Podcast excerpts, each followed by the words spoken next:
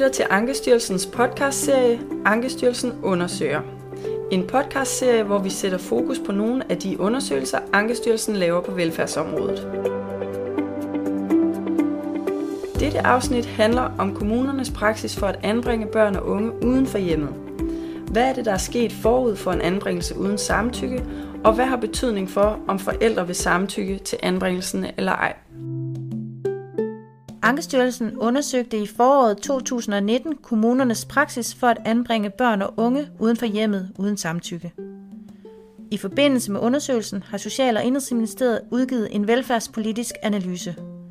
Ministeriets analyse er baseret på registerdata og handler også om anbringelser uden samtykke. I analysen beskriver de blandt andet karakteristika om børn og unge, der er anbragt uden samtykke, og deres forældre – de beskriver også, hvilke foranstaltninger familierne har modtaget, før anbringelsen uden samtykke blev iværksat. Du kan finde den velfærdspolitiske analyse på sim.dk. Med mig i studiet i dag har jeg Mathilde Clausen. Mathilde, du er fuldmægtig i Ankestyrelsens Center for Læring og Analyse. Ja. Og du har været med til at lave den her undersøgelse, som vi ser nærmere på her i dag. Først vil jeg starte med at spørge dig, Øhm, I har jo lavet den her undersøgelse i analyseenheden øhm, om anbringelser uden samtykke. Hvad fandt I ud af i undersøgelsen? Noget af det, vi fandt ud af i undersøgelsen, det øhm, var, at øh, i de fleste sager, hvor at et barn eller en ung bliver anbragt uden for hjemmet uden samtykke, øh, har der været et forløb op til anbringelsen. Så der er altså ikke tale om de her sager, hvor at barnet eller den unge bliver anbragt ud af den blå luft, Øhm, der er i stedet tale om sager, hvor at der øhm, har været øh, et forløb med støtteforanstaltninger øhm, op til og et mere eller mindre fungerende øh, samarbejde mellem forældre og kommune. Derudover så øh, viser undersøgelsen også, at øh, både forældre og kommuner de øh, fremhæver, at øh, samarbejdet øh, mellem parterne øhm, er noget, der kan være rigtig vanskeligt i de her sager, men faktisk også noget af det, der kan have rigtig stor betydning for, om, øh, om en anbringelse bliver med eller uden samtykke i sidste ende. Mm. I undersøgelsen der belyser I som sagt kommunernes praksis på området, og I taler også med forældre, som har børn, der er anbragt uden samtykke. Øhm, kan du ikke forklare, hvad grundlaget var for at lave undersøgelsen? Jo, grundlaget øhm, er, at anbringelser uden samtykke øhm, er stigende på trods af, at der på landsplan faktisk anbringes færre børn og unge uden for hjemmet. Øhm, opgørelser fra anbringelsesstatistikken viser, at i 2010 var ca. 13 procent af alle anbragte børn og unge øh, anbragt uden samtykke, og til sammenligning var andelen i 2017 steget til 23 procent af alle anbragte børn og unge, altså næsten en fjerdedel af den her gruppe. Mm. Og i undersøgelsen, der kigger I jo på forskellige forhold, der kan, der kan have betydning for den her stigning, som du taler om. Øhm, men rapporten handler også om andre forhold, som jeg også nævnte før. Blandt andet om kommunernes praksis og forældrenes perspektiver. Hvordan kan det være? En af grundene er, at øh, det kan være rigtig svært at sige noget entydigt om øh, den her udvikling og årsagerne til udviklingen. Øh, der kan være flere forskellige forhold, der kan have indvirkning på øh, den udvikling, vi har set. Man kunne både forestille sig, at øh, ny lovgivning øh, og ny viden om børn og unges udvikling og trivsel, øh, ændret praksis i kommunerne og måske ændret støttebehov hos målgruppen, alle sammen kunne øh, spille ind på, øh, på den udvikling, vi har set. Derfor så har vi øh, i den her undersøgelse valgt i stedet at, øh, at lægge vægt på øh, at få viden om kommunernes praksis og få viden om, hvad det er, der betyder noget for forældrene, når de skal vælge, om de vil samtykke eller ej til en anbringelse.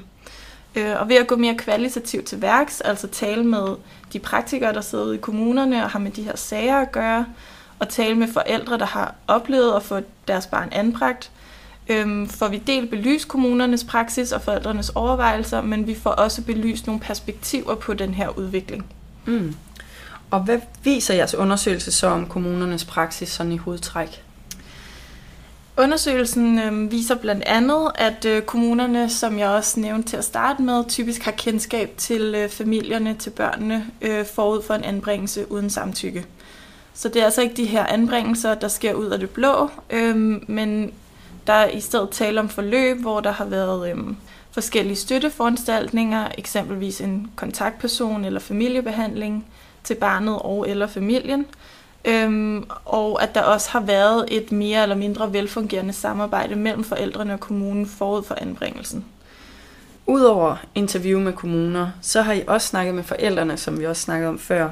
Hvad er det, I kan udlede af det, som forældrene så fortalt jer? Noget af det, vi kan udlede af interviewene med forældrene, det er, at øh, sagsforløbet og samarbejdet øh, mellem kommuner og forældre øh, betyder rigtig meget for, om forældrene vælger at samtykke til anbringelsen af deres børn i sidste ende. De fremhæver blandt andet øh, manglende inddragelse og dårlig kommunikation som noget af det, som har øh, haft øh, stor indvirkning på deres beslutning. Peger forældrene på nogle ting, som der kan have medvirket til, at sagsforløbet bliver bedre? Ja, forældrene de øh, ønsker sig generelt mere og bedre inddragelse i deres egen sag, og også i de beslutninger, som der bliver truffet i sagen.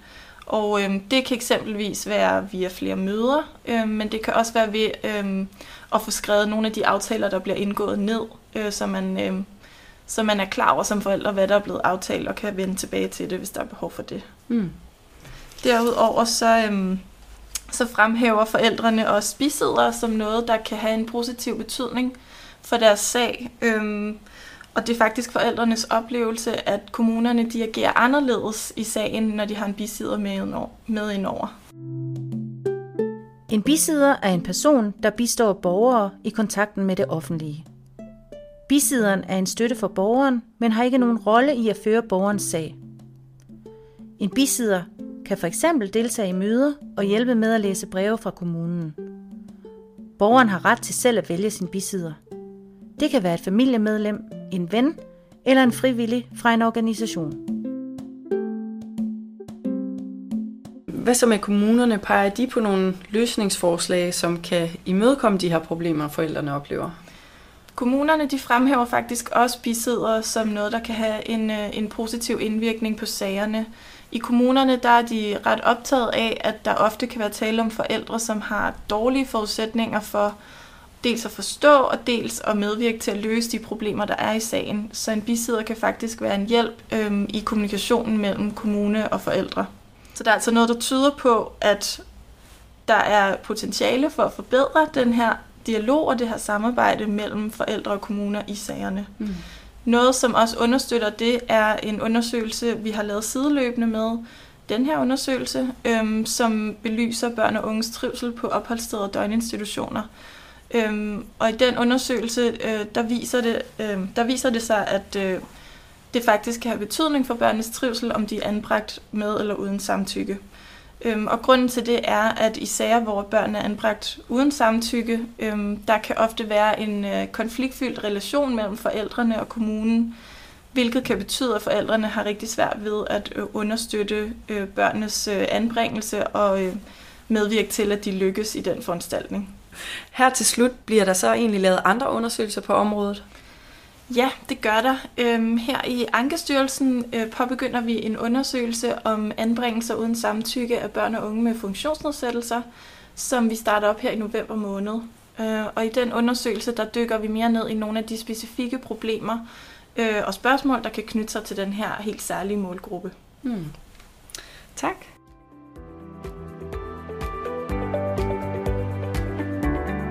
Tak fordi du lyttede med. Du kan læse rapporten for undersøgelsen på Ankestyrelsens hjemmeside ast.dk under publikationer nederst på siden.